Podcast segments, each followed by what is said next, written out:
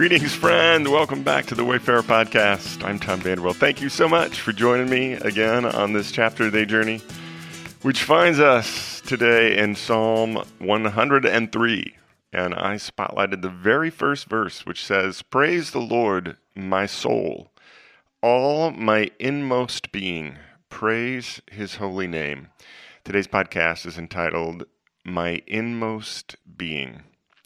In a few weeks, I am going to mark a milestone in my spiritual journey. It was a frigidly cold February night in 1981 when I decided to become a follower of Jesus. So it's been 40 years here in a week or so.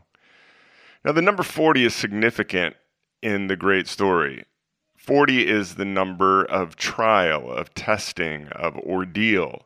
Noah's flood resulted from 40 days and nights of rain. Moses lived 40 years in Egypt and then he led the Hebrews through the wilderness for 40 years. Jesus was in the wilderness 40 days being tempted by the evil one. The resurrected Jesus appeared to his followers over a 40 day period before ascending to heaven. Ezekiel laid on his side for 40 days as a word picture of the sins of the kingdom of Judah. Elijah, the prophet, fasted for 40 days on Mount Horeb. You get the uh, you get the picture. So I found myself meditating on my spiritual journey of late as I mark this milestone of 40 years. Now, I had been raised going to church as a child, but the experience for me was largely about ritual. It was something I did because it was what my family did each week. Not to say that it wasn't without its lessons and benefits, but it was largely a weekly physical routine and family ritual to be endured. After completing my confirmation coursework at the age of 13, my parents told me that I could decide on my own if I wanted to go to church or not, so I stopped going. What happened a couple of years later on that cold February night was something completely different than anything I'd ever experienced. It was not a religious ritual or a physical routine.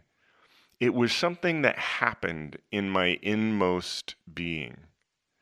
I opened my spirit and invited Jesus to come in. I made a spirit decision to surrender myself to following Jesus, whatever that might mean. Something was spiritually birthed in me that night and it's still growing inside 40 years later. You know, Jesus gave his followers a word picture about the most religious people of his day, and he said that religion was an ornate marble crypt that you might see in your local cemetery. I mean, it looks beautiful, majestic, and expensive from the outside as you're driving by. But if you step inside the crypt, you're going to find only darkness, cobwebs, and decomposing bones. I find that a really accurate description of my spiritual experience before that February night 40 years ago. I physically went through the religious rituals. I mentally considered the things I was taught.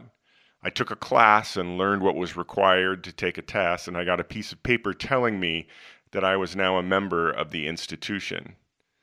Yet there was no spirit change.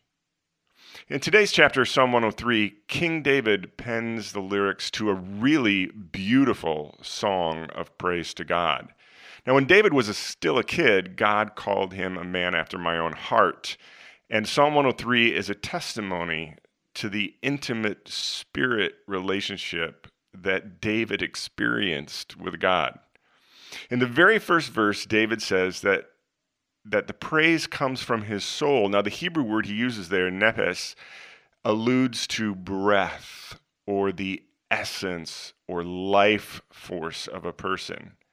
He then states that his inmost being, and the Hebrew word there is kereb, is what is praising God. And this word alludes to the intimate interior of the heart that is, the Hebrews believe that was the place, the seat of thought and emotion. In other words, David is not calling his listeners to trek to church each Sunday and go through the ritualistic motions.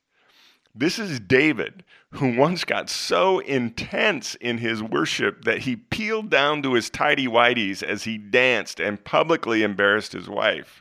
I mean, David is calling his listeners to an experiential rendezvous with the Creator. He is calling for an all out ecstatic expression that comes from the depths of one's soul, a personal exhale of life force in a euphoric song and dance with the divine. And in the quiet this morning, I find my spirit stirred by David's spirit and the words that it motivated in his lyrics. I feel like, dude, I get it. It isn't about empty religious ritual and rote mental and physical machinations. That's just a crypt. It's about that which is spiritually alive in me and has to get out. It's what the prophet Jeremiah described. It's like a fire shut up in my bones. It's that life that was birthed in my inmost being 40 years ago. And I look back now from 40 years further down the road and find that it only grows stronger within me, even as my body grows older and slowly weaker. I hope something is alive in you today, my friend. Have a great one. We'll see you back here tomorrow.